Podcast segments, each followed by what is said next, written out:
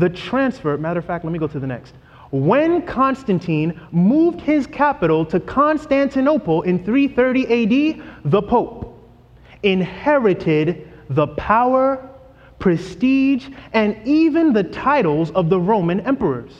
The most significant of such titles is Pontifex Maximus, a pagan title that means bridge builder between heaven and earth. Now, somebody says, Brother Paul, I thought the bridge builder between heaven and earth, I thought Jacob's ladder was Jesus Christ.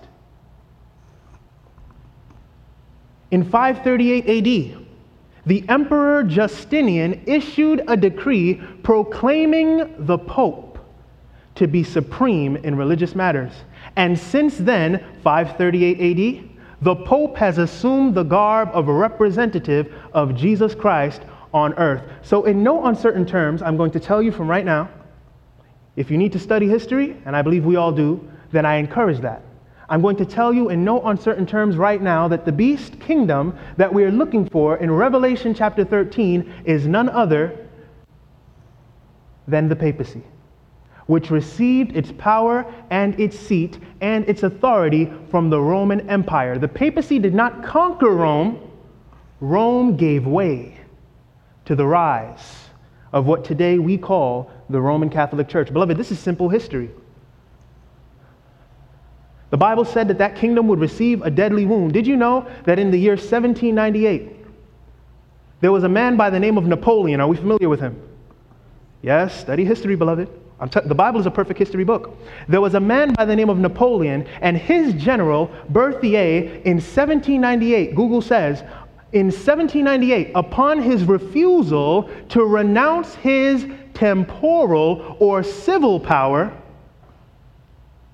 Pope Pius was taken prisoner and transported to France. He died 18 months later in Valence. His reign of over two decades is the fifth longest in papal history.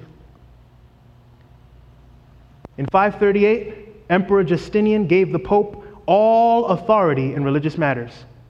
In 1798, the state sword of France, through Napoleon's general Berthier, brought that reign to an end in taking away her civil power.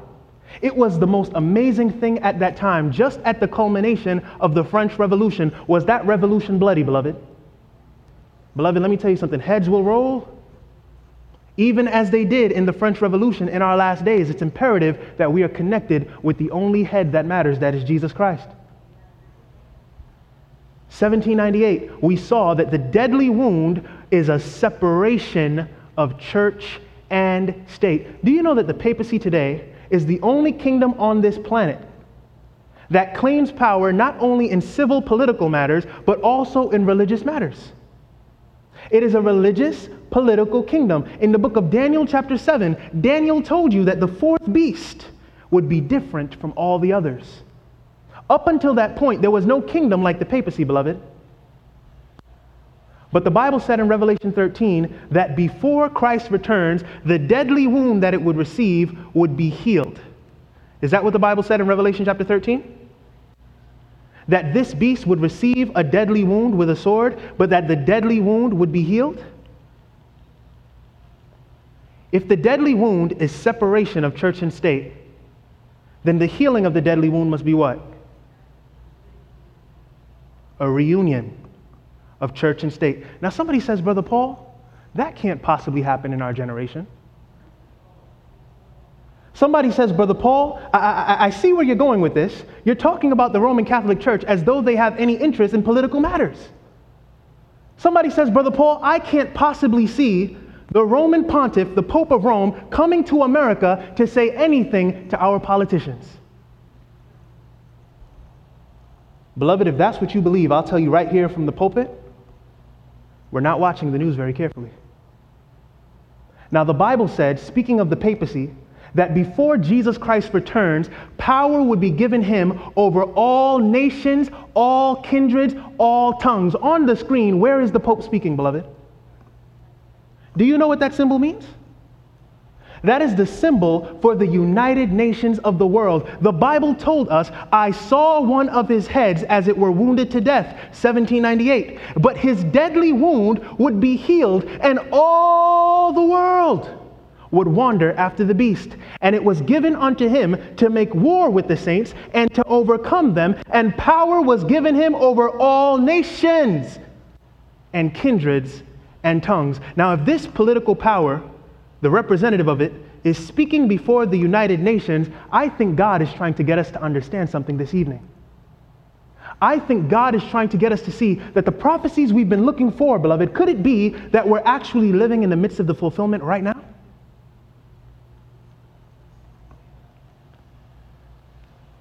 The Bible says in Revelation 17, speaking of the same power, that this power sits on seven mountains. Interesting fact.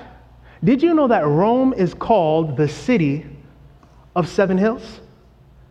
Somebody says, No way, Brother Paul. There's no way that the Bible was that descriptive. Seven hills? Jesus took the time to let me know that the city he's speaking about, the kingdom that he's speaking about, is actually built on seven hills? Yes, he did.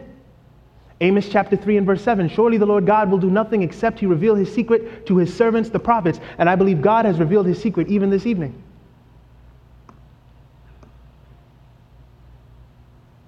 Can I ask you one last question? Can I ask you one last question?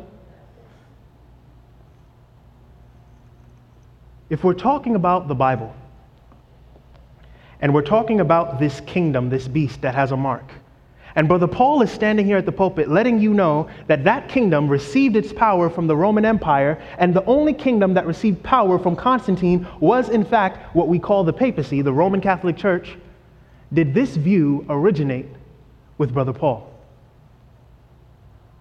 Did this view originate with Seventh day Adventists? Because there are many in the Christian denominations today who will tell you that's an Adventist view. There are Lutherans today who will tell you that's an Adventist view. They got that from some woman they call a prophet. You know who I'm talking about. There are Methodists today who will tell you they got that from some woman they call a prophet. It's not in the Bible. Did this view originate with Adventists? To the Lutheran, I would say, what did Martin Luther say? Martin Luther said, The Pope is, and I cannot believe otherwise, the veritable what? Antichrist. Martin Luther said, The papacy is truly the kingdom, the what, beloved? And we saw tonight that beasts in Bible prophecy represent kingdoms. Martin Luther said, The papacy is truly the kingdom of Babylon and of the very Antichrist. For who is the man of sin and the son of perdition, but he who with his doctrines and laws increases the sins and perdition of souls in the church, while sitting in the church as if he were God? All this the papal tyranny hath fulfilled, and more than fulfilled these many centuries. Now that's Martin Luther. So if I were a Lutheran today, I would want to go back and study from history what the Lutherans actually believe concerning Revelation chapter 13. On our screen, we have a man by the name of John Calvin. He speaks for the Calvinist denomination, and he said, To some we may seem slanderers and railers when we, who are we, beloved? Calvinists. When we call the Roman pontiff Antichrist. But those who think so do not realize that they're accusing the Apostle Paul of intemperate language, after whom we speak, and indeed we speak from his very lips. And lest anyone object that we wickedly twist Paul's words against the Roman pontiff, I shall briefly show that these words cannot be understood otherwise than of the papacy. He said, Paul does not speak of one individual, but of a but I thought that was Adventist. Did we see from the Bible tonight that a kingdom is represented by a beast in Bible prophecy? John Calvin says Paul does not speak of one individual, but of a kingdom that was to be taken possession of by Satan, that he might set up a seat of abomination in the midst of God's temple, which we see accomplished in popery. Now, again, beloved, these are, are these strong words? These are very strong words, beloved. Let, let, let, me tell you something right now. Again, this is not about people, it's about a system. My lovely wife, Sister Ashley, some of you have met her. She grew up Roman Catholic. So when I tell you, beloved, that God has his people in the Roman Catholic Church right at this very moment, it's imperative that we catch that. I don't want anyone leaving this room at war with the people. Understand we're dealing with a system. Amen? John Knox, who speaks for the Presbyterians, had this to say uh, in a letter to Dean John Annand. He said, As for your Roman Church, as it is now corrupted and the authority thereof, wherein stands the hope of your victory? I no more doubt that this is the synagogue of Satan, and the head thereof called the Pope to be that man of sin of whom the Apostle Paul has spoken. Another man by the name of William Tyndale, are we familiar with him? William Tyndale uh, is responsible for many of the versions of the Bibles that some of us in this room may have right now.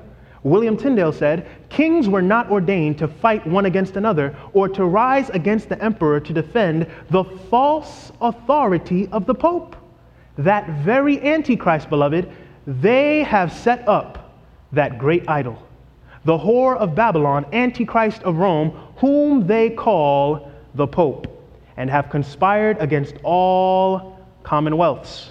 Coming to a close, Thomas Cartwright. Whatsoever cometh from the Pope, which is the Antichrist, cometh first from the devil. Now, beloved, I want you to think about the question I asked Are any of these men Seventh day Adventists? This man here, Thomas Cartwright, died in 1603. Do you know that the denomination to which I belong wasn't born by name until the year 1863? There were no people that called themselves Seventh day Adventists when these men were proclaiming this message. This is not something that originates with Adventists, it is something that originates from the Word of God. But I believe that the religion of the Bible is what every Protestant, whether you call yourself Methodist or Baptist or Seventh day Adventist, as I call myself, we need to cling to the religion of the Bible. Beloved, there is safety nowhere else. And as we're seeing here, these are not Adventists, but they were all in agreement on the same thing. Different leaders of different denominations who today can't agree on who the Antichrist is, can't agree on who the beast is. Beloved, is it plain? This is the last man we'll hear from tonight. Uh, and then, of course, Pastor Rob. Amen. It's a man by the name of Charles Spurgeon. Have you ever heard of Charles Spurgeon? Charles Spurgeon was a man of God. I'll tell you that right now, beloved. And this man of God said this It is the bound duty of every Christian to pray against Antichrist. Do you agree with that statement? Praise the Lord. And as to what Antichrist is, no sane person ought to raise a question. In the 1800s, Charles Spurgeon said if you were alive, whatever denomination you claimed to belong to, if you were alive and you said you did not know who the Antichrist was, you were somebody that was out of your mind. Because everyone at that time understood precisely what the Bible was saying in regard to that. As to what Antichrist is, no sane person ought to raise a question. If it be not the popery in the Church of Rome and in the Church of England, there is nothing in the world that can be called by that name, Antichrist. Popery anywhere, whether it be Anglican or Romish, is contrary to Christ's gospel. And it is the Antichrist, and we ought to pray against it. It should be the daily prayer of every believer that Antichrist might be hurled like a millstone into the flood and sink to rise no more. Somebody says, Brother Paul, that's strong language, is it not? Are we dealing with people? We're dealing with what? A system. Revelation chapter 14, the second angel's message. Come out of her, my people. Do we believe that God has people in Babylon today? Beloved, then we need to sound the message from the rooftops. But the last question I'll leave you with, even here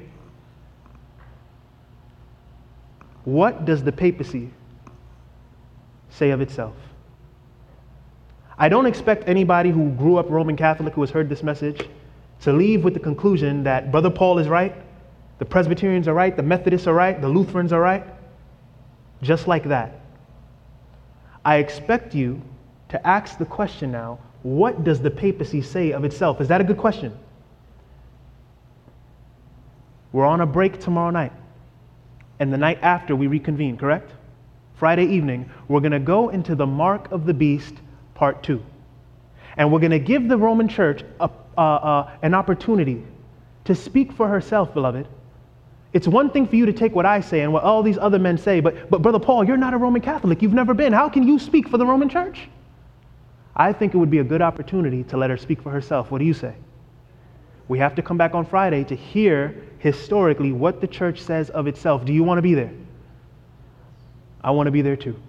I'm going to pause for a word of prayer right now. And I invite you to bow your heads with me. Father and our God who art in heaven, Lord, we're so thankful that you're a God who sits high, but you look so very low. And this is the reason why you see us in this generation, O oh God. You're seeking to prepare a people, dear God, who are in one accord, not upon what men think, but upon your word, which is truth. Father, I ask that you will cleanse us of our unrighteousness, fill us with your spirit. Lord, we have talked about a lot tonight. Help us to digest. Help us not to be afraid to ask the questions that are in our mind. Ask, and ye shall receive. Knock, and the door will be open. Protect us, protect our families and our loved ones, and bring us back Friday evening, Lord, to go deeper into this topic. In Jesus' name, amen.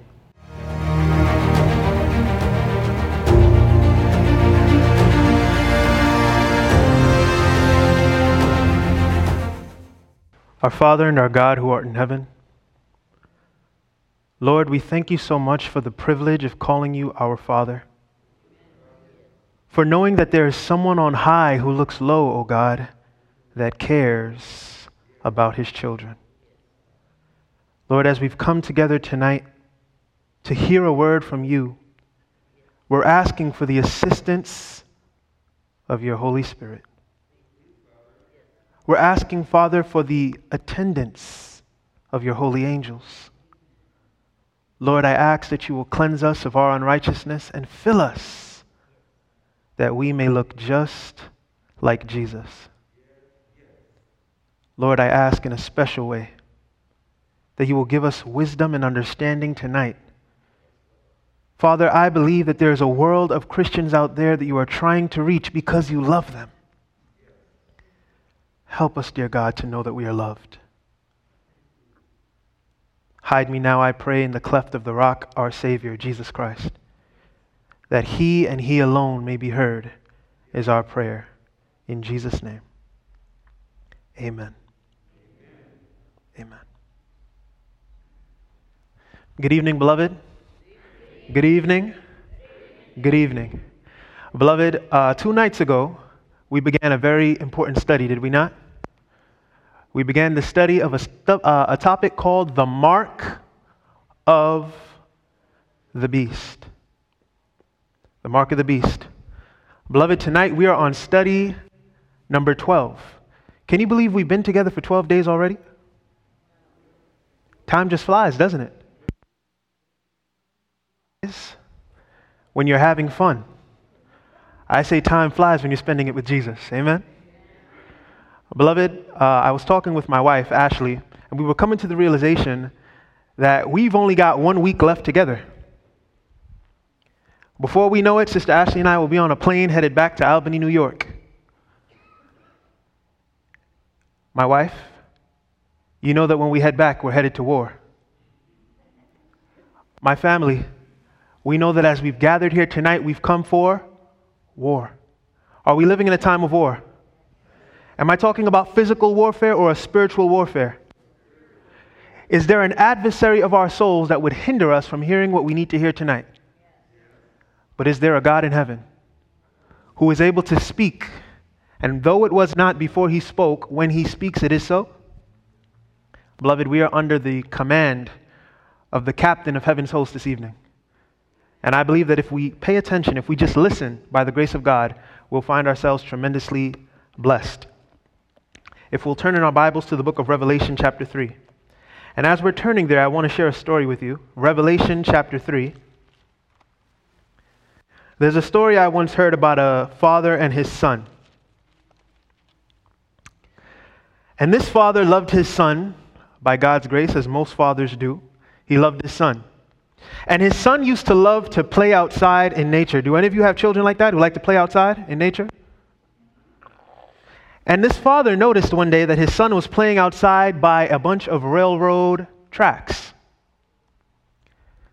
And the son is outside and he's picking up the rocks. There was a river right across the way and he's skipping the rocks, one after another and after another. And before you know it, I, I guess I should have mentioned the boy was deaf. Before you know it, the father looks up and he hears, well, it doesn't sound like choo choo, but you understand what it sounds like the, ch- the train. Choo choo.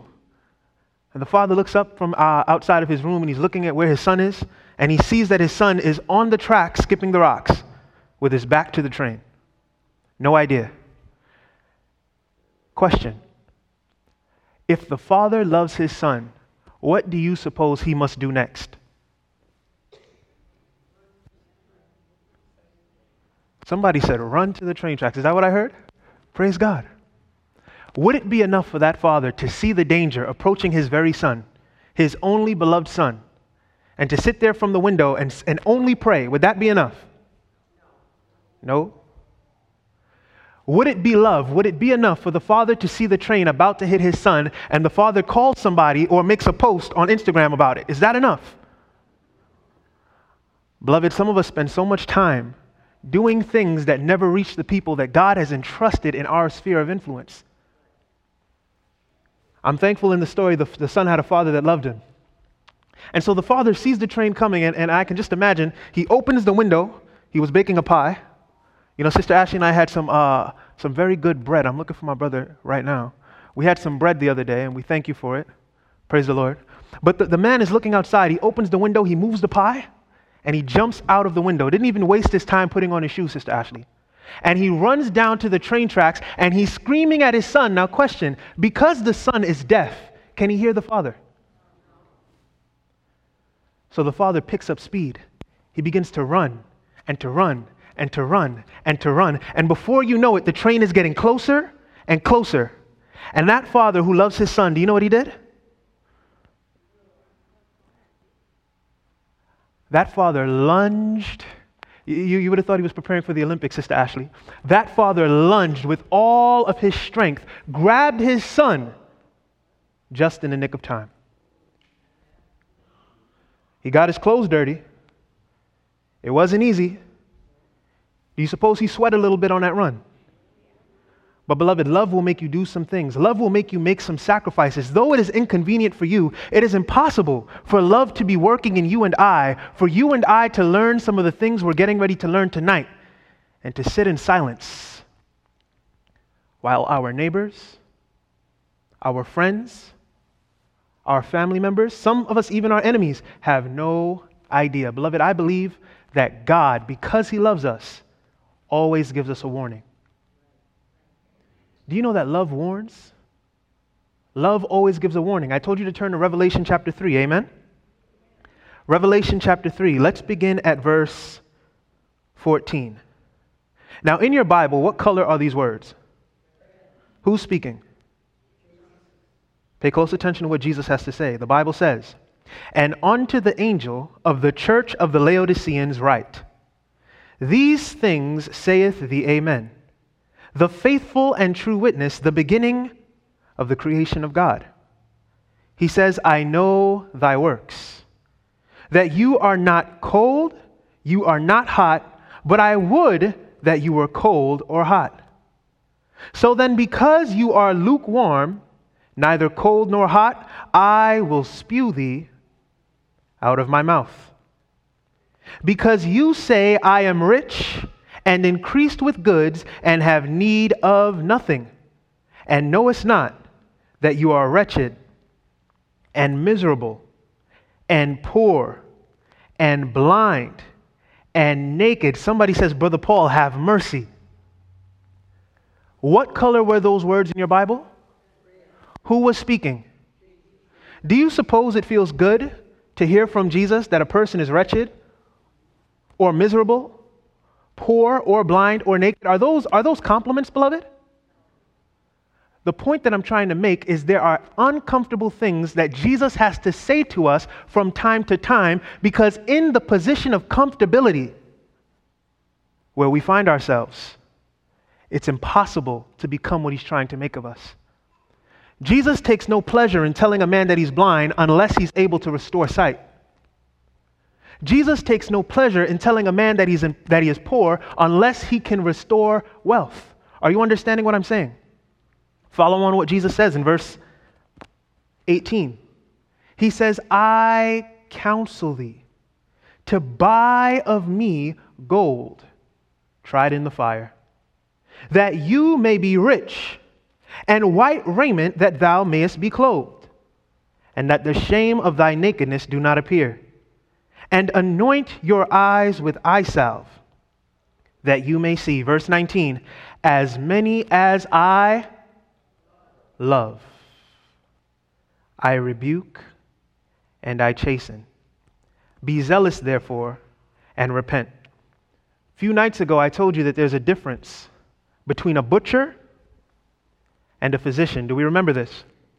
Jesus is not the great butcher of the word, Jesus is the great physician. And we spoke about the fact that both a butcher and a physician have very sharp tools, isn't that right?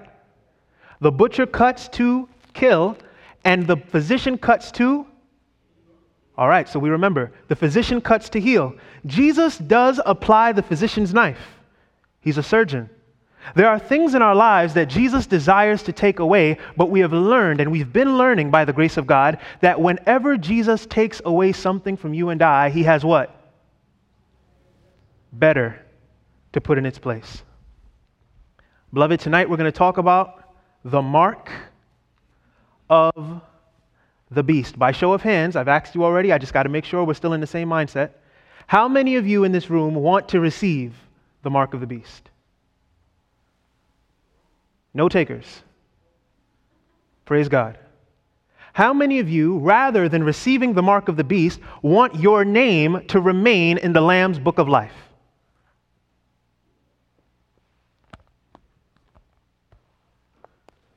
We all want to remain in the Lamb's book of life.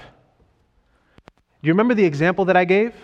I said that on my phone, I have a list of contacts. Amen? And my wife, Sister Ashley, is one of the contacts. Isn't that so?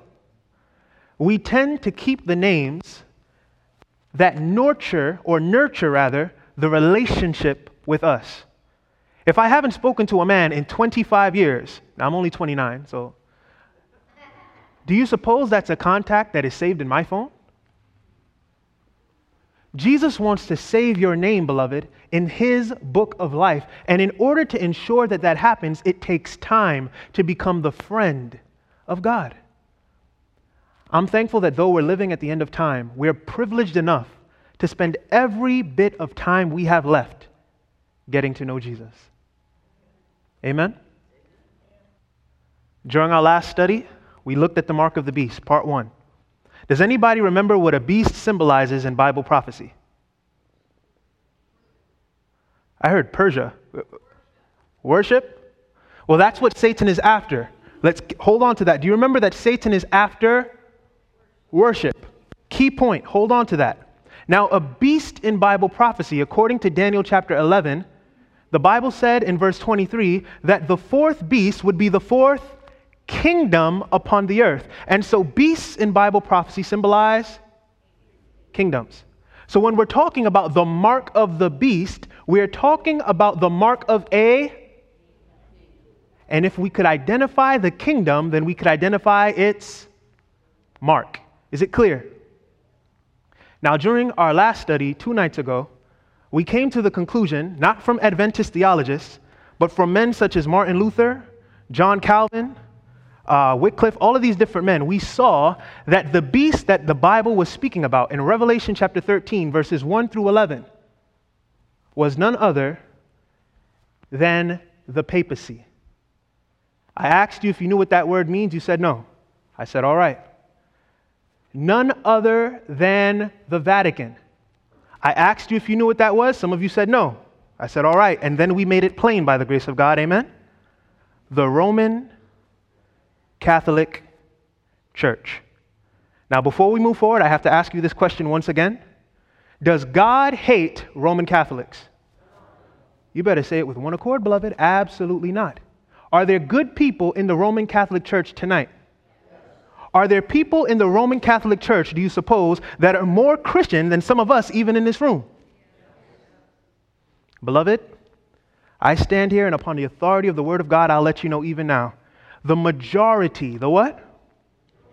The majority of God's true people in this world have not yet found the truth as it is in Jesus. The majority of them, beloved, today are in the Roman Catholic Church, today are in the Lutheran denomination, today are in Methodism and in baptism, uh, uh, Baptist denominations. They are everywhere. We are scattered, the Bible says, but Jesus said, Many sheep have I that are not of this fold. Them too I must bring. And when Jesus does that by his truth, the Bible promises there would be one fold, one shepherd, Jesus Christ. The key to making sure that you and I are in the right side in these last days is to make sure that you and I are sheep, not goats. To make sure that we are what? Sheep and not goats. Now I'm going somewhere. Do we remember the difference between sheep and goats? Jesus says, My sheep hear my voice and they do what? Follow me. So, any Christian, whatever denomination you're in, if you are a sheep, then when you hear the voice of Jesus, you follow him. But we spoke about the goat a little bit, didn't we? And we said that the goat has two things on its head called horns. Isn't that right? What do goats do with those horns? They do what, my sister? They but. Lord, I hear what you're saying in this Bible study, but. Lord, I know you want me to apologize to such and such. I hurt them so bad, but. That's a goat. Jesus wants to take us and bring us to a place in our relationship with Him where rather than making excuses, we say, Here am I. Lord, send me. It is me, it is me, O Lord standing in the need of prayer. When we get there by the grace of God, we know that we are living not as goats, but as sheep. I want to pick up from right where we left off during the last study. Is that all right? The voices of Protestantism have spoken. Martin Luther there in the middle, William Tyndale, Thomas Cartwright, John Knox, John Calvin. Now, what's interesting about these men is Martin Luther uh, technically speaks for what denomination? The Lutherans. John Calvin would speak what denomination? Those who call themselves the Calvinists. John Knox was a Presbyterian. William Tyndale, many of us have Bibles that are actually made. Have you ever been to Barnes and Nobles before? Or any Bible bookstore before? Beloved, we're in Bible study, but we've never been to a Bible bookstore before. Many Bibles today are actually made after William Tyndale. You have Thomas Cartwright, and one of the things that was said by John Calvin during the last study, I'm quoting him, he said, To some, we may seem slanderers and railers when we call the Roman pontiff Antichrist. But those who think so do not realize that they are accusing Paul of intemperate language, after whom we speak, indeed, so speak from his very lips. And lest anyone object, that we wickedly twist the Apostle Paul's words against the Roman pontiff, I shall briefly show you that these cannot be understood otherwise than of the papacy. I showed you quotation after quotation, did I not? Of the various other denominations, their leadership, speaking from the 1800s, from the 1500s, and letting us know that there was a time in America's history where whatever denomination you belong to, you understood that the Roman Catholic Church, according to Bible prophecy, was this thing called Antichrist, this thing called the beast, this thing called Babylon. We discovered that this is not merely Adventist theology. But every Christian in America has a background, if we would but study, that would show us that same common ground. We call it Protestantism. What do we call it? Does anybody know what the name Protestantism means? I heard the word protest. Protest. Is that a good word? When used the right way, yes, it is. Protest. Lutherans, Protestants, amen? Calvinists, Protestants, amen?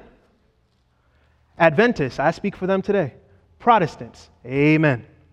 Question What was the common ground? What were we protesting that made us take that name, Protestants? Do you know that the name Protestant implies that you and I, regardless of what denominational background we have tonight, we all had a common foe? And I'm telling you again, beloved, we're not talking about people. Please hear what I'm saying. We're talking about a system. What are we talking about? A system. That system was the Roman Catholic Church. The Word of God is very plain. Thou shalt not make any graven images. Thou shalt not bow down to them. And various other things. There's a whole list I could go through. I'll only name that one. There are Christians today who love the Lord with all of their hearts that are doing the opposite of what the Word of God says because they themselves have been hidden from the Word of Jesus. In yesterday's uh, study, two days ago, I'm saying yesterday, but you understand, two days ago, we studied that the Roman Catholic Church emerged from the sea, a densely populated area. That same Roman Catholic Church was said to have made war with the saints for 42 months. Now, I didn't spend time with you there, but those same 42 months are spoken about seven times in the Word of God. It's called the 42 months, it's called time, time, and a dividing of time, or three and a half years. 1,000, say that with me, 260 years. Does anybody remember in what year it was? We saw it in our last study that Emperor Justinian gave the Roman Catholic Church power in religious and civil matters. We don't remember. Did we get the notes? 538 AD. Say that year with me. Now, the Bible prophesied that the Roman Catholic Church, this power called the beast, would be at war with God's people for a period of 42 months, a period of a time, time, a dividing of time, or in other words, a period of 1,260 years. Do we remember in Revelation 13, the Bible said that this beast, this kingdom, would receive a deadly wound? And I showed you from the Bible that the Roman Catholic Church is the only of these kingdoms that has ever claimed to be both a civil and a religious power. 538 AD, it began its dominion. But history tells us that at the culmination of the French Revolution, Napoleon's general, his name was Berthier, came into the Vatican and captured Pope Pius, demanding that the Pope relinquish his civil power. And when the Pope refused to do that, 1798, he was taken into captivity back into France, where he died. And ever since 1798, the Roman Catholic Church may speak in religious things in Italy, but she had never had the same power. She had never had the same universal influence that she did before 1798. Do you know that from 538 AD to 1798 AD, when that happened by the hand of France, that is a period of 1,200 and 60 years? Now, John Calvin says that the words of Paul speaking about the Antichrist cannot be understood otherwise than of the papacy. He said, Paul does not speak of one individual. There are many Christians today, when they speak of the Antichrist, they're looking for some special man to show up in the future, and he must be the Antichrist himself. They have failed to see that all throughout the great controversy, Satan, while he does work through men, he works through kingdoms. He works through what, beloved? Did we see that it was through the kingdom of pagan Rome that Satan sought to kill Jesus as a child? Did we see that it was through the kingdom of pagan Rome that Satan nailed Jesus to the cross? Was it through that same power that he was put in the tomb and the guards were put there so that he wouldn't resurrect? Did he resurrect? So then there's not a kingdom that Satan can use to keep our, our Savior down. There's not a kingdom that Satan can use to win the great controversy so long as we understand on whose side we fight. John Calvin makes it very plain. He's not speaking of one individual, but of a kingdom, beloved, that was to be taken possession of by Satan, and that he might set up a seat of abomination in the midst of God's temple, which we see accomplished where? Turn with me to Second Thessalonians. I want you to read for yourself what the Apostle Paul said. And after you've read what the Apostle Paul says, I want to give the Roman Catholic Church a chance to speak for itself. Do you suppose that is fair? You know, I believe that if a man stands up and speaks about one person but gives that person no chance to speak for themselves, that man is a bully. What do you say? We ought to give the Roman Catholic Church a chance to speak for themselves this evening. But we're going to begin with the Apostle Paul.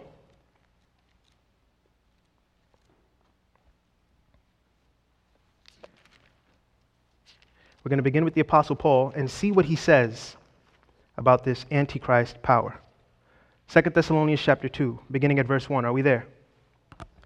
The Bible says, Now we beseech you, brethren, by the coming of our Lord Jesus Christ, and by our gathering together unto him, that you be not soon shaken in your mind, or be troubled, neither by spirit nor by word nor by letter as from us, as that the day of Christ is at hand.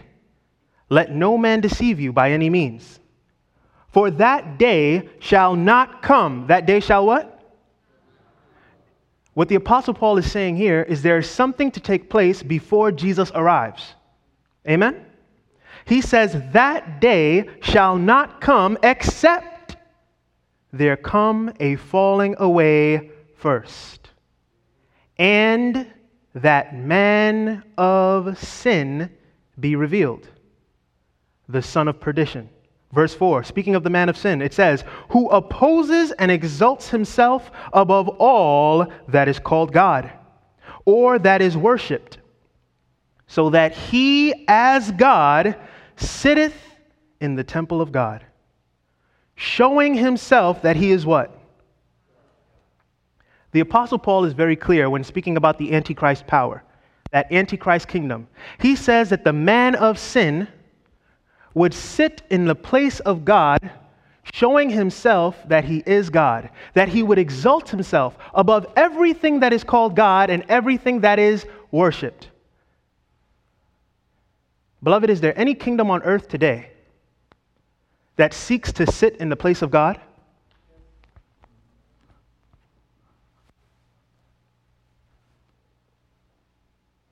Is there any kingdom on earth today that seeks to sit in the place of God? Somebody says, You put a picture on the screen, Brother Paul, but I don't know what that means. Let's ask the Bible. In the book of Psalms, chapter 99, speaking of God, the Bible says, The Lord reigneth.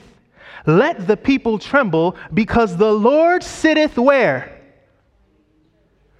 Where does God sit, beloved? Follow me. The Bible says that the place of God is between the cherubs. Does anybody know what that word cherubs means? It's speaking of angels.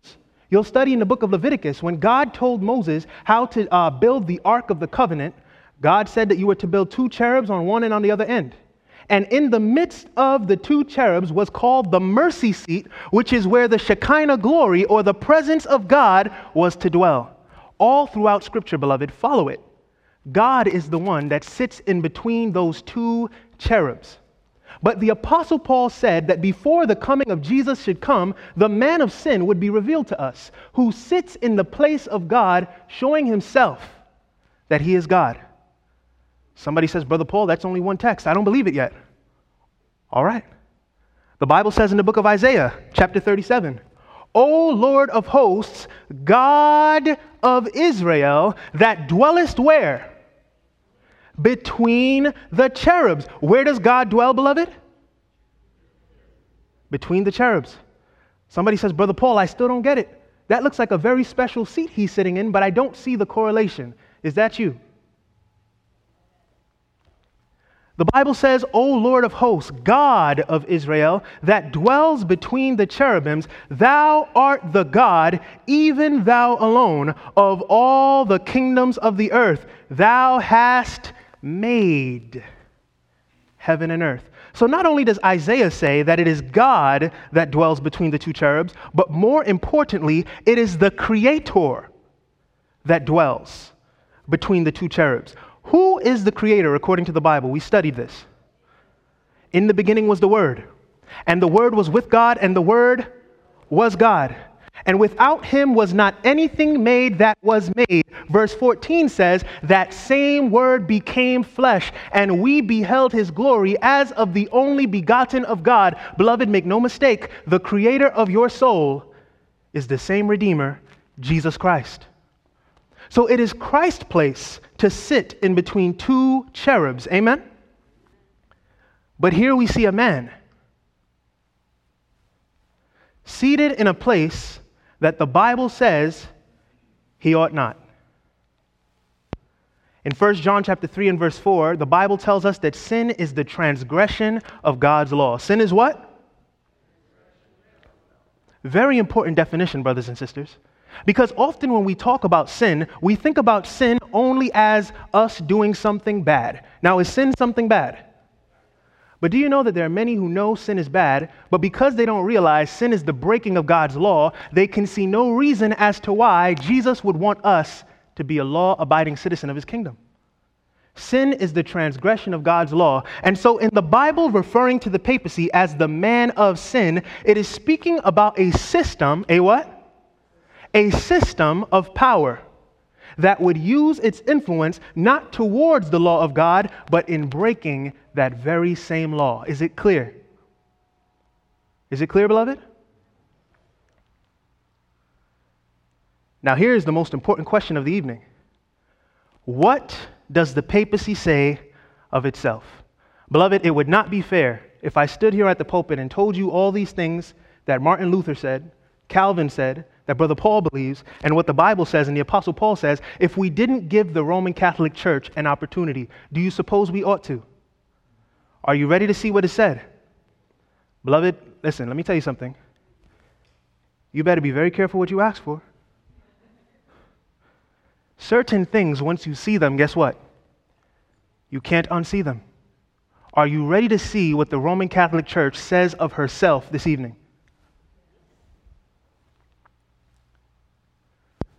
Protestantism has spoken. Now we're going to allow the leopard like beast to speak for itself. On our screen, we have a man by the name of Pope Boniface VIII. He lived from 1230 to 1303. Is that a long way away from 2021? Let's see what this Pope had to say. Now, before I, before I even say what he said, can the Pope speak for Rome? Can the Pope speak for the Roman Catholic Church? All right. Pope Boniface said, the Roman pontiff or pope judges all men, but is judged of no man. We declare, assert, define, and pronounce that to be subject to the Roman pontiff or pope is to every creature altogether what? Necessary for salvation. By show of hands, how many of you in this room have a close, intimate, or personal relationship with Pope Francis this evening?